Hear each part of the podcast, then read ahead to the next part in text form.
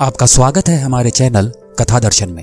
मैं जितेंद्र राठौड़ आप सभी के अंतर्मन में बैठे हुए परमात्मा को प्रणाम करता हूँ। आइए शुरू करते हैं हनुमान चालीसा की तुलसीदास जी द्वारा कृत बारहवीं चौपाई। रघुपति की नहीं बहुत बड़ाई, तुम मम प्रिय भरत संभाई।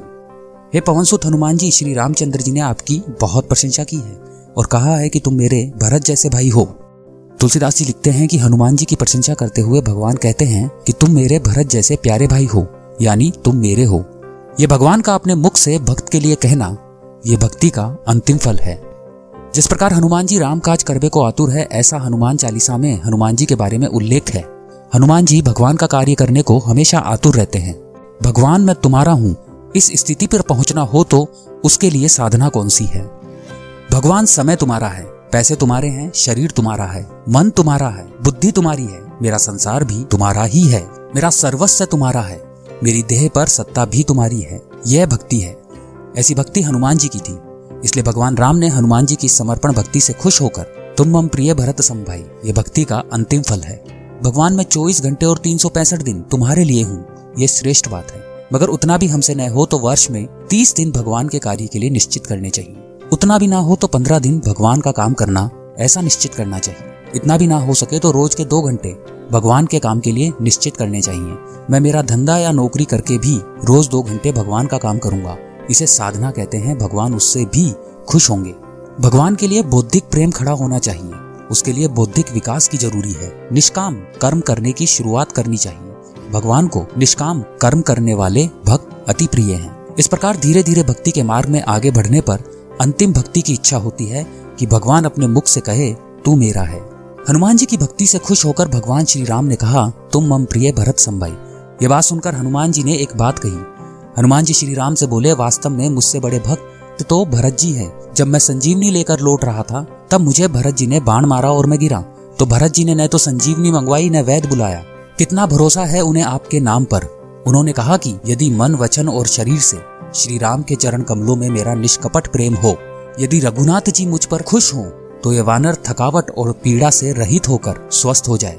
इतना कहते ही मैं उठ बैठा। सच, कितना भरोसा है भरत जी को आपके नाम पर। भगवान श्री राम ने हनुमान को अपना भाई मानते हुए उनके साथ भोज भी किया था और पूरे संसार में एक जीता जागता उदाहरण दिया, भक्त और भगवान एक कैसे हैं?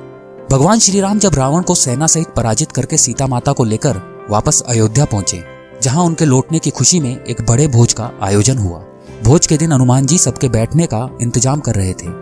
उसके बाद हनुमान जी जब श्री राम के समीप पहुँचे तो श्री राम ने उन्हें बड़े प्रेम से कहा कि तुम भी मेरे साथ बैठकर भोजन करो।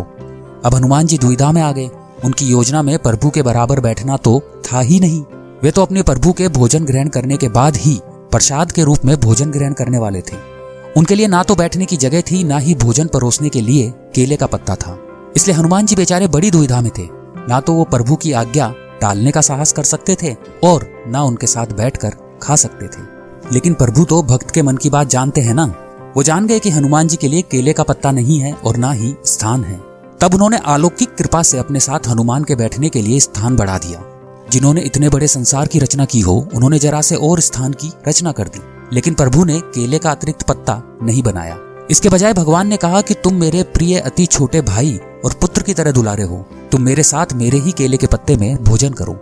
भक्त और भगवान एक ही है। कोई हनुमान को पूजे तो भी मुझे ही प्राप्त करेगा। इस पर श्री हनुमान जी बोले, है प्रभु, आप मुझे कितना ही अपने बराबर बताएँ।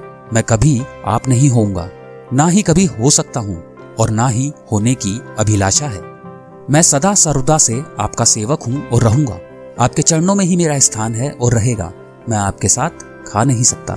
जब हनुमान जी ने प्रभु श्री राम के साथ भोजन करने से इनकार कर दिया, तब श्री राम ने अपने सीधे हाथ की उंगली से केले के मध्य में एक रेखा खींच दी। जिससे वह पत्ता एक भी रहा और दो भी हो गए। एक भाग में प्रभु ने भोजन किया और दूसरे अर्ध में हनुमान जी को भोजन कराया। जीवात्मा और परमात्माओं का एक और अलग होने के चिन्ह के रूप में केले का पत्ता आज भी एक होते हुए दो है। यह सृष्टि की व्यवस्था है जो ब्रह्मा और जीव के संबंधों को दर्शाती है। इसे समझ लिया तो जीवन का उद्धार तय है। इसका प्रतीक है केले का पत्ता। हनुमान चालीसा की तेरहवीं चौपाई में श्री तुलसीदास जी लिखते हैं भगवान के परम भक्त के यश की सारा संसार प्रशंसा करता है। उसका आगे के कर्मांक में वर्णन है। कमेंट बॉक्स में जय श्री राम लिखकर हमारा उत्साह बढ़ाइए। आपको हनुमान चालीसा का ये क्रमांक अच्छा लगा तो इसे लाइक करें। अपने दोस्तों और अपने परिवार के साथ इसे शेयर करें। ऐसे रोचक क्रमांक आपको आगे भी सुनने को मिलते रहे। इसके लिए आप हमारे चैनल को अभी सब्सक्राइब करें।